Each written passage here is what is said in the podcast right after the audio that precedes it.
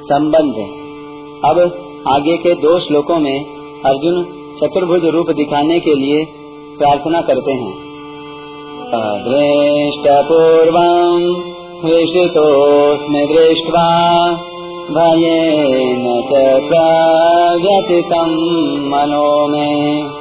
तदेव मे दर्शय देवरूपम् प्रसीद देवेश जगन्निवास पैतालीसवा श्लोक।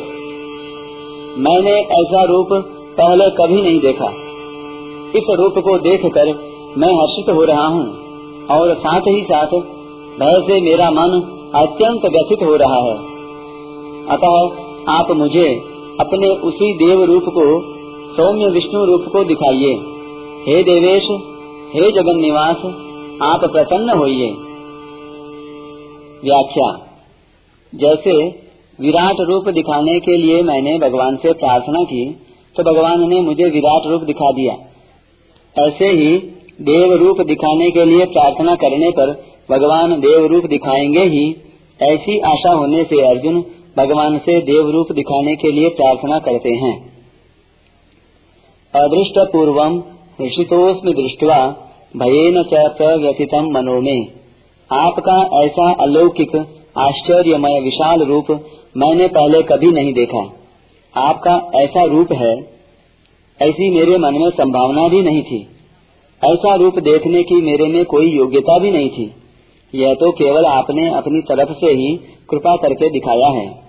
इससे मैं अपने आप को बड़ा सौभाग्यशाली मानकर हर्षित हो रहा हूँ।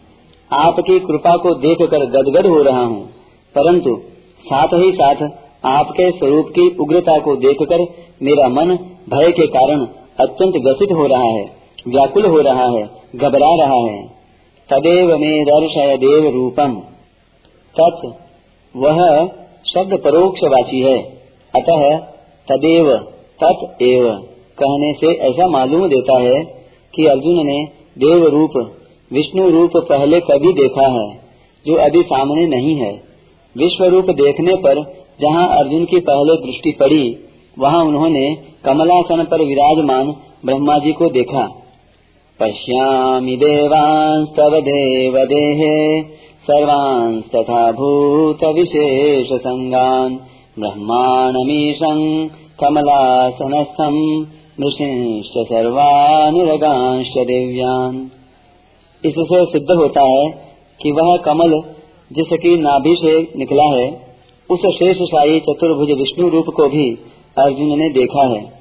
फिर सत्रहवें श्लोक में अर्जुन ने कहा है कि मैं आपको किरीट, गदा, चक्र और चय पद से शंख और पद्म धारण किए हुए देख रहा हूँ।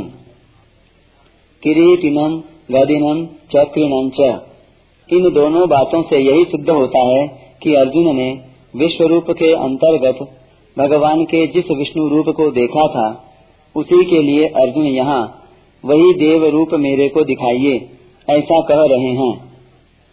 आगे, उनचासवें श्लोक में पुनः तथा तदेव पद से भगवान ने और पचासवें श्लोक में भूय पद से संजय ने भी, उसी विश्व रूप के अंतर्गत देखे गए चतुर्भुज रूप को दिखाने की बात कही है।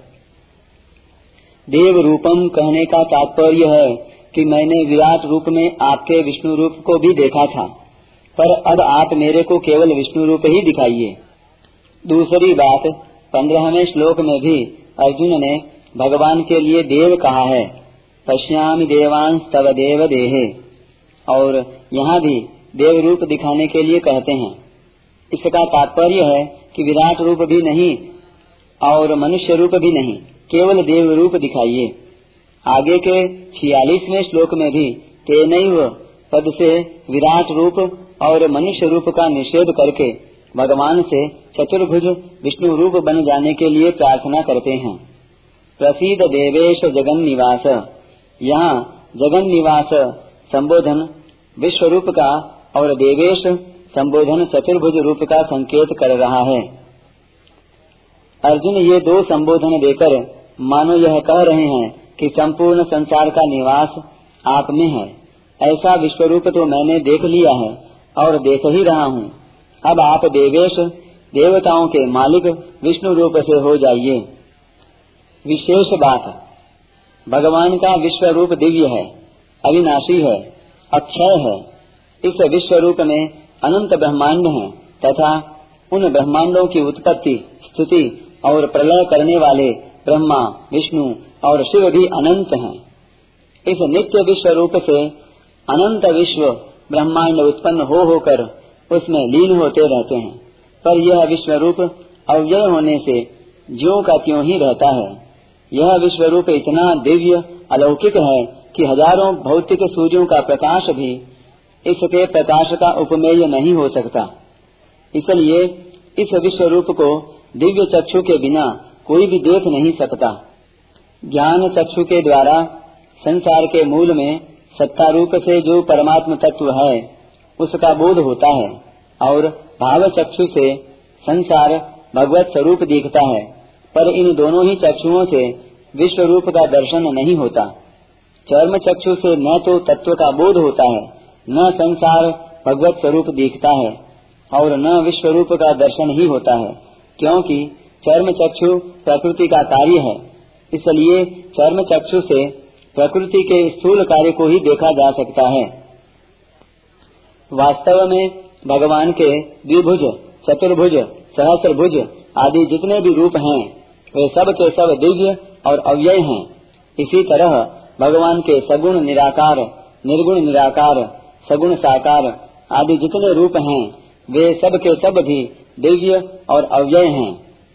माधुर्य लीला में तो भगवान द्विभुज रूप ही रहते हैं, परंतु जहाँ अपना कुछ ऐश्वर्य दिखलाने की आवश्यकता होती है, वहाँ भगवान पात्र, अधिकार, भाव आदि के भेद से अपना विराट रूप भी दिखा देते हैं।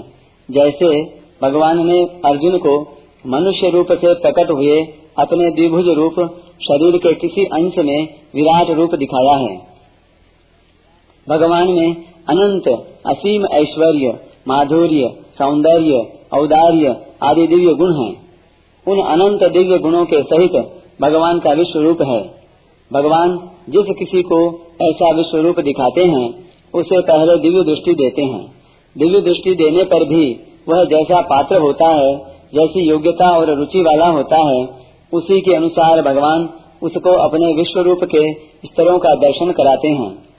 यहाँ ग्यारहवें अध्याय के पंद्रहवें से तीसवें श्लोक तक भगवान विश्व रूप से अनेक स्तरों से प्रकट होते गए, जिसमें पहले देव रूप की, पंद्रहवें से अठारहवें श्लोक तक, फिर उग्र रूप की, उन्नीसवें से बाईसवें श्लोक तक, और उसके बाद अत्युग्र रूप की, तेईसवें से तीसवें श्लोक तक प्रधानता रही है। अत्युग्र रूप को देखकर जब अर्जुन भयभीत हो गए, तब भगवान ने अपने दिव्याति दिव्य विश्व रूप के स्तरों को दिखाना बंद कर दिया। अर्थात अर्जुन के भयभीत होने के कारण भगवान ने अगले रूपों के दर्शन नहीं कराए। तात्पर्य है कि भगवान ने दिव्य विराट रूप के अनंत स्तरों में से उतने ही स्तर अर्जुन को दिखाए, जितने स्तरों को दिखाने की आवश्यकता थी और जितने स्तर देखने की अर्जुन में योग्यता थी।